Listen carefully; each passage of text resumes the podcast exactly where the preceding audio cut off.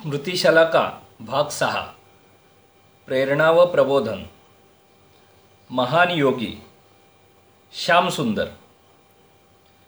एकोणीसशे पासष्ट सहासष्टची गोष्ट असेल. श्री गुरुजी सीतापूर विभागाच्या कार्यकर्त्यांची बैठक सीतापूरमध्ये घेत होते. जिल्ह्यांचे कार्यवाह आपापल्या जिल्ह्याचे प्रतिवृत्त देत होते. माझी पण पाळी आली. मी प्रतिवृत्त देण्यासाठी जसा उभा राहिलो त्यांनी माझ्याकडे निरखून पाहिले आणि लगेच शेजारी बसलेल्या मान्य रज्जूभैयांकडे ते पाहू लागले. मान्य रज्जूभैयांना श्री गुरुजींच्या मुद्रेवरील भाव समजण्यास वेळ लागला नाही. ते लगेच म्हणाले की ह्याच्या डोक्यावरचे केस पांढरे होऊ लागले आहेत. मी जिल्ह्याचे प्रतिवृत्त दिले. त्यांनी काही प्रश्न विचारले. मी यथाशक्ती उत्तर दिले. त्यानंतर त्यांनी म्हटले की प्रार्थनेच्या शेवटी आपण भारत माता की जय म्हणतो. ही घोषणा नाही. प्रार्थनेचे अंग आहे. आणि जय म्हणत असताना भारत मातेच्या उत्थानाच्या जबाबदारीची अनुभूतीही स्वयंसेवकांना व्हावी असा प्रयत्न शाखेवर होतो का? गोष्ट स्पष्ट आहे ना? स्पष्ट शब्द पुन्हा उच्चारून ते माझ्याकडे पाहू लागले. माझ्या मनात आले की महापुरुष शब्दाचा कसाही उच्चार करोत तोच मान्यता पावतो. या वाक्याची रचना जशी माझ्या मनात तयार झाली जशीच्या तशी मी मा रज्जू भैयांना सांगून टाकली. पुढे काही बोलण्याचे माझे धाडस झाले नाही. आणि मी त्या महान योग्याला मनोमन वंदन करत खाली बसलो. घाई करा उशीर होईल. वीरेंद्र भटनागर. एकोणीसशे चाळीसचे वर्ष असेल. श्री गुरुजींचा लखनौचा प्रवास होता. लखनौमध्ये कशाबशा सहा सात सात शाखा लागत होत्या.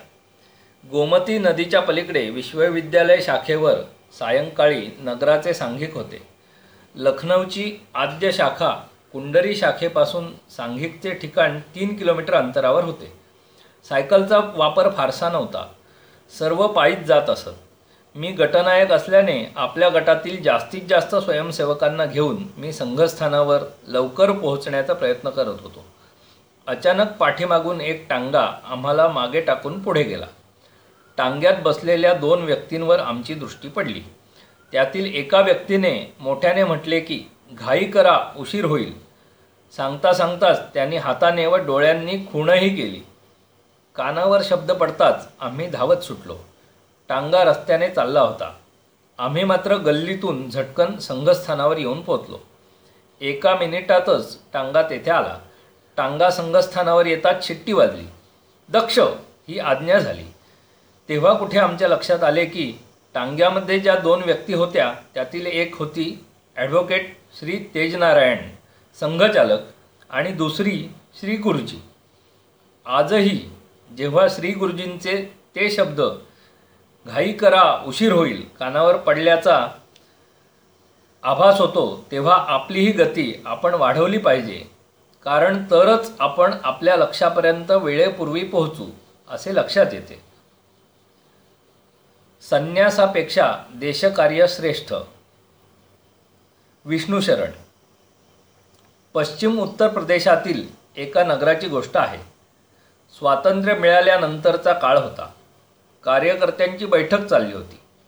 श्री गुरुजी आपल्या स्वभावानुसार हास्यविनोद करत चुटके सांगत सर्व प्रश्नांची उत्तरे देत होते. एक संघचालक म्हणाले की गुरुजी आपण हिंदू राष्ट्र बोलता त्यामुळे सरकार नाराज होते.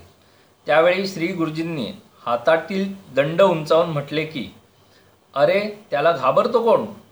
याच प्रकारे कानपूरमधील एका सार्वजनिक सभेत श्री गुरुजींनी सुस्पष्ट शब्दात हिंदू राष्ट्राची व्याख्या केली. नंतर कार्यालयात अनौपचारिक गप्पा गोष्टीत मी श्री गुरुजींना म्हणालो की आपण तर अत्यंत स्पष्ट शब्दात हिंदू राष्ट्र बोललात. त्या काळात हिंदू राष्ट्राचा उल्लेख संकटाला निमंत्रण देण्यासारखा होता. श्री गुरुजी उत्तरले जी गोष्ट आपण मानतो ती सुस्पष्टपणे बोलण्यात भय कसले? मेरठमधील देवनागरी कॉलेजमध्ये संघ शिक्षा वर्ग सुरू होता. श्री गुरुजी वर्गात चार दिवस राहणार होते. श्री गुरुजींच्या निवासाची व्यवस्था ज्या ठिकाणी केली होती ते ठिकाण मुख्य भवनापासून जरा दूर होते. श्री गुरुजींना येऊन दोन दिवस झाले होते. तिसऱ्या दिवशी वर्गातील एक परिचित स्वयंसेवक भेटल्यावर श्री गुरुजींनी त्यांना विचारले अरे मी तर दोन दिवसापासून येथे आहे. तुम्ही आत्तापर्यंत कुठे होता? स्वयंसेवकाने उत्तर दिले गुरुजी या बाजूला येण्यास आम्हाला मनाई आहे. श्री गुरुजी ताबडतोब म्हणाले असे तुम्ही आधी का नाही सांगितले? नाहीतर मी देखील येथे आलो नसतो. या उद्गारांवरून श्री गुरुजींचे मनोगत स्पष्ट झाले. स्वयंसेवकांना भेटण्यात काही प्रतिबंध उत्पन्न होणे श्री गुरुजींना पसंत नव्हते. एकोणीसशे पन्नासच्या प्रारंभिक काळातील गोष्ट. संघावरची बंदी उठली होती. मला संन्यास ग्रहण करावासा वाटत होता. मी विचार केला की ज्या महापुरुषाच्या मार्गदर्शनाखाली मी आजपर्यंत काम केले त्यांचा या विषयात सल्ला घेतला पाहिजे. मी श्री गुरुजींना नागपूर कार्यालयाच्या पत्त्यावर पत्र पाठवून दिले. श्री गुरुजींनी प्रवासाहून परतताच त्या पत्राचे उत्तर दिले. पत्राचा आशय असा होता की संघाच्या संस्थापकांनी माझ्या खांद्यावर संघकार्य वाढवण्याची जबाबदारी सोपवली आहे आणि केवळ त्या विषयासंबंधीच मी चांगला सल्ला देऊ शकतो. श्री गुरुजींचा संकेत स्पष्ट होता. श्री गुरुजींना संन्यासापेक्षा देशकार्य श्रेष्ठ वाटत होते. फाळणीच्या आधी सात दिवस सिंध प्रांताचा दौरा. श्रीचंद्र. फाळणीच्या सात दिवस आधी श्री गुरुजी सिंधमध्ये पोचले त्यावेळी हैदराबादमध्ये श्री गुरुजींचे भाषण ऐकण्यासाठी अपार जनता आलेली होती. सिंध प्रांतात सिंधाचे प्रसिद्ध संत श्री साधू वासवानी सभेच्या अध्यक्षस्थानी होते. त्यांनी आपल्या काव्यमय भाषणात संघाला हिंदू समाजाचा तारणहार म्हणून म्हटले. पाच ते आठ ऑगस्टपर्यंत श्री गुरुजी कराचीत होते. या अवधीत क्लिप्टन समुद्र किनाऱ्यावर झालेल्या स्वयंसेवकांच्या संमेलनात श्री गुरुजींनी पाच मिनिटेच भाषण केले. फाळणीच्या पार्श्वभूमीवर झालेल्या त्या भाषणात जशी माणुसकीवर ओढवलेल्या दुःखामुळे अंतःकरणात उत्पन्न झालेली खळबळ प्रकट झाली होती तशीच निस्वार्थ बुद्धीने काम करण्यासाठी प्रत्येक भारतीय तरुणाला आवाहन करणारी तळमळही व्यक्त झाली होती. पतियाळा नाभा तसेच मालेरकोटला या संस्थानांच्या सीमेला लागून असलेल्या संगरूरच्या मस्तवाना साहब गुरुद्वाराला जुलैच्या शेवटच्या आठवड्यात श्री गुरुजींनी भेट दिली. त्यावेळी पेप्सूच्या अन्य गुरुद्वारांच्या ज जथ्थेदारांनाही बोलावले होते. गुरुद्वाराच्या प्रमुखाने स्वागतपर भाषणात म्हटले की ज्यांनी आपल्या हातात धर्मरक्षणाचे कंकण बांधले आहे असे एक महापुरुष आज आपल्यात आहेत. हे आपले सद्भाग्यच आहे. ते आपल्या तपोबलाने अशी शक्ती उभी करत आहेत की ज्यामुळे निश्चितच धर्माचे रक्षण होईल. श्री गुरुजी आपल्या भाषणात म्हणाले की मी आज आपल्यासमोर जे दृश्य पाहत आहे त्यामुळे मला तीनशे वर्षापूर्वीच्या इतिहासाच्या एका पृष्ठाची आठवण होत आहे. गुरु गोविंद सिंगांच्या रूपाने उत्तरेकडे एक भारतीय शक्ती निर्माण झाली होती. तसेच छत्रपती शिवाजी महाराजांच्या रूपाने दक्षिणेकडेही भारतीय शक्ती निर्माण झाली होती. देशाच्या दुर्भाग्याने या दोन शक्ती एकत्र येऊ शकल्या नाहीत. त्या जर एकत्र आल्या असत्या तर भारताचा इतिहासच बदलून गेला असता. परंतु त्या काळी जे शक्ती संघटन शक्य झाले नाही ते आज होत आहे. मला विश्वास वाटतो की या संघटनेमुळे धर्मावर संकट येण्याची कोणती शंकाही राहणार नाही. अशा प्रकारे पंजाबमधील सर्व शक्तींचा समन्वय करण्याचा प्रयत्न त्या काळी होत होता तसाच आजही होत आहे. दुर्दम्य आत्मविश्वास. श्रीनिवास. वीरजी म्हणजेच प्रोफेसर धर्मवीरजींनी श्री गुरुजींना निराशाने म्हटले की आजची सारी परिस्थिती आपल्यासमोर आहे. यातून मार्ग कसा निघेल? श्री गुरुजींनी मोठ्या विश्वासाने उत्तर दिले. वीरजी आपण हे कसे विचारता? देशाच्या प्रत्येक जिल्ह्यात प्रत्येक तालुक्यात आपल्या शाखा आहेत. आपले लोक आहेत. जरूर पडली तर ते अवश्य जनतेचे नेतृत्व करतील. आपली जनता फार काळ भ्रमात राहू शकत नाही. भ्रम संपताच नेतृत्व आपल्या हातात येईल. पण तरी हे कसे होईल वीरजींनी पुन्हा निराशेनेच विचारले. गोष्ट गांभीर्याने समजावून सांगताना श्री गुरुजी म्हणाले जशी परिस्थिती येईल त्याला तोंड देण्यास स्वयंसेवक तयार आहेत. जर जबाबदारी सांभाळण्याची वेळ आली तर ती देखील ते निभावून देतील सार हे आहे की माणसे पाहिजेत सर्व कामे होतील. हे मात्र खरे आहे की उद्या कोणती घटना घडेल आणि त्यासाठी कोणते पाऊल उचलावे लागेल यासंबंधी आज काही विस्ताराने सांगणे अवघड आहे. पण एवढा विश्वास ठेवायलाच हवा की जे काही पाऊल उचलले जाईल ते योग्यच असेल. गोष्ट वीरजींच्या ध्यानात आली. संघकार्य ईश्वरीय कार्य. क्रूमा घटाटे. एकोणीसशे सत्तरच्या जुलै महिन्यात कॅन्सरच्या ऑपरेशननंतर श्री गुरुजींचे वास्तव्य नागपूरमध्ये आमच्या घरी होते. सकाळी आणि दुपारी श्री गुरुजींना मोकळा वेळ असे. आम्ही त्यांच्यापाशी जाऊन बसत असू. श्री गुरुजींचे आमच्या घराशी अत्यंत घरगुती संबंध असल्यामुळे आम्ही श्री गुरुजींना निसंकोचपणे प्रश्न विचारत असू आणि तेही त्या सर्वांची समाधानकारक उत्तरे देत असत. अशाच एका चर्चेच्या वेळी मी त्यांना म्हणालो की गुरुजी संघाची स्थापना होऊन आज पंचेचाळीस वर्षे झाली. परंतु समाजाची सर्वांगीण उन्नती होण्याच्या दिशेने संघ काही योगदान देऊ शकला आहे का? एकोणीसशे पंचवीसमध्ये हिंदू समाजात नीतिमत्तेची जी स्थिती होती त्यापेक्षा आज काही त्यात सुधारणा झाली आहे का? दिसतं तर असं की व्यावहारिक नैतिक आणि आध्यात्मिक सर्व दृष्टींनी आज समाजाची अधोगती झाली आहे. मग संघाने या पंचेचाळीस वर्षात काय केले? समाजाला पतनापासून वाचवले असते तर कदाचित ह्याचे श्रेय संघाला मिळाले असते. परंतु स्थिती बिलकुल विपरीत दिसते. म्हणून अशा स्थितीत संघकार्याला ईश्वरीय कार्य कसे म्हणता येईल? यावर श्री गुरुजी म्हणाले तुमचे म्हणणे बरोबर आहे.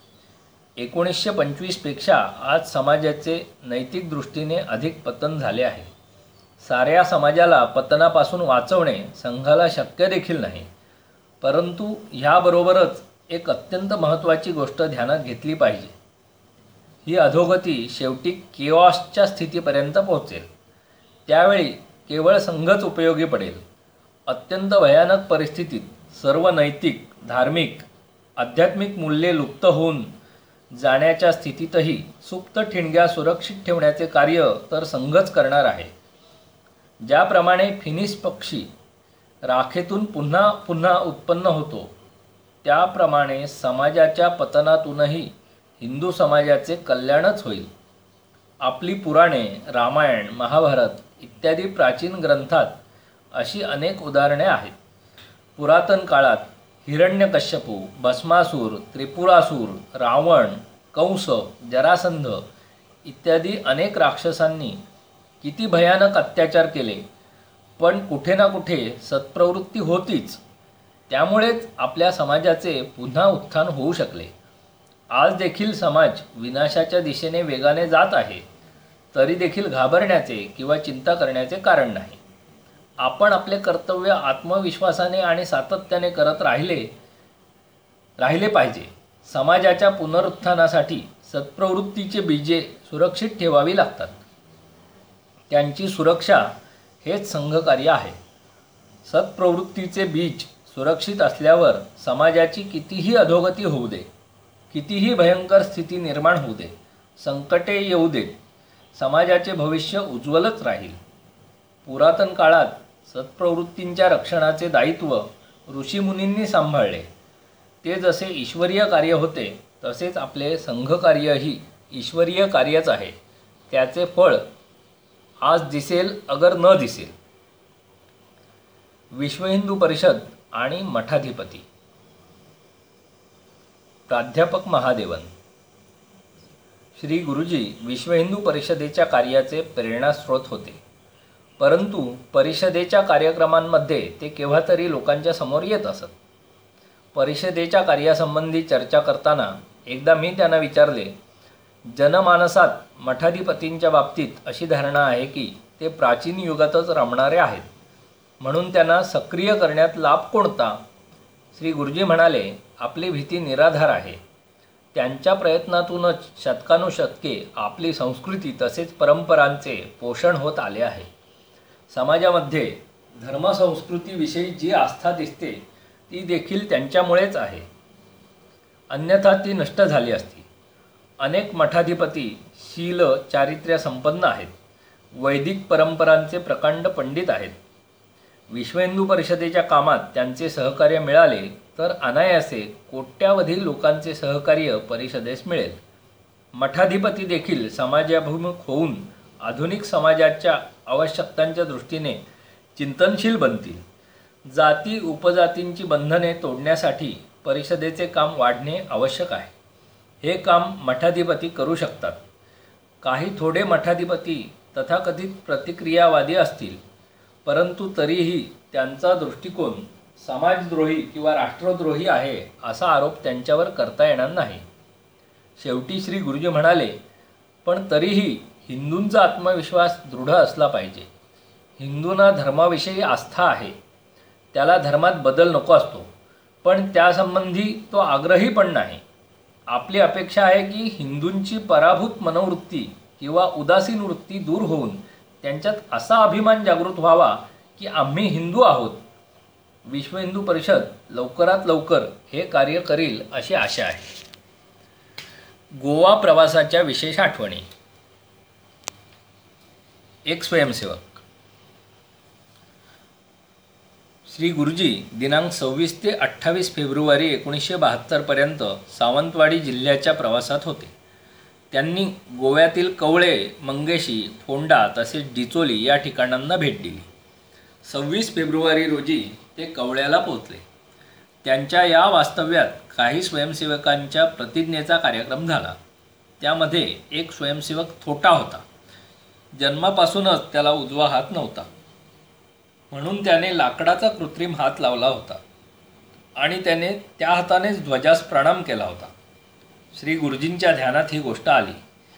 कार्यक्रम संपल्यावर त्यांनी त्यासंबंधी विचारपूस केली आणि म्हणाले डाव्या हाताने प्रणाम केला असता तरी बिघडले नसते. उजव्या हाताने प्रणाम करण्याचा नियम आहे पण अशा परिस्थितीत डाव्या हाताने प्रणाम चालू शकतो. हा नियमाला अपवाद समजला पाहिजे. श्री गुरुजींनी कवळ्याच्या संस्कृत पाठशाळेला भेट दिली. शाळेच्या संचालकांनी त्यांना अभिप्राय लिहिण्याची विनंती केली. तेव्हा त्यांनी पुढील अभिप्राय लिहिला. भारतीय जीवनाच्या आधारभूत ज्ञानाचे मुळापासून अध्ययन करण्यासाठी देववाणी संस्कृतचे अध्ययन करून त्यात पारंगत होणे अनिवार्य आहे. आपल्या राष्ट्रीय प्रवाहाच्या सद्गुणसंपन्न प्रवृत् संस्कृतीचे उत्तम रीतीने आकलन होण्यासाठी आणि प्रत्येक व्यक्तीचे जीवन राष्ट्रपरंपरेला अनुरूप होण्यासाठी ज्या भाषेत त्या संस्कृतीचे मुळातून निरूपण झालेले आहे त्याचे सम्यक ज्ञान आवश्यक आहे. जीवनावर सत्संस्कार करणाऱ्या क्रियांचे उगमस्थान श्रुती आहेत. त्यांचे अध्ययन अध्यापन अखंडपणे चालले पाहिजे. परंतु सध्या संस्कृत भाषेच्या अध्ययनाकडे तसेच वेदाध्ययन आणि तदंगभूत उपासनेकडे दुर्लक्ष होत आहे. त्याचा परिणाम वर्तमान पिढीत उभारतीयता उपभोग प्रवणता अनैतिकता इत्यादी दुर्गुण वाढण्यात झाल्याचे सर्व विचारवंत व्यक्तींना दिसून येत आहे. राष्ट्राचे संवर्धन आणि संरक्षण या दृष्टीने ही अवस्था भयावह आहे. म्हणून संस्कृत भाषेचे शास्त्रीय अध्ययन तसेच वेदाभ्यासाचा उपक्रम एक महान राष्ट्रीय आवश्यकतेची पूर्ती करणारा आणि अभिनंदनीय आहे. त्याचा लाभ सर्वांनी उठवला पाहिजे. बालांना तरुणांना ते शिक्षण घेण्यासाठी प्रोत्साहन दिले पाहिजे. त्या उपक्रमाची सर्वांगीण उन्नती होण्यासाठी आवश्यक ते धनादी सहाय्य करणे प्रत्येक व्यक्तीचे कर्तव्य आहे. कवळे येथील श्री शंकर विद्यापीठ या दृष्टीने एक उपकारक उपक्रम आहे. अनेक संस्कृतप्रेमी आणि राष्ट्रपरंपरेच्या अभिमान्यांनी स्वतःच्या बळावर याची प्रतिष्ठापना केली तसेच विद्यार्थ्यांना निशुल्क ज्ञानदानाची व्यवस्था केली हे स्पृहणीयच आहे. विद्यालयाचे वातावरण शांत प्रसन्न आणि अनुशासनपूर्ण आहे. अशा विद्यापीठाच्या संवर्धनासाठी सर्व उदारहृदयी महानुभावांनी सर्वतोपरी प्रयत्न करावा आणि या मार्गाने राष्ट्रसेवेचे श्रेय संपादन करावे. यासाठी मी परममंगलमयी श्री जगदंबेच्या चरणी प्रार्थना करतो की अशी बुद्धी सर्व समाजात जागृत व्हावी.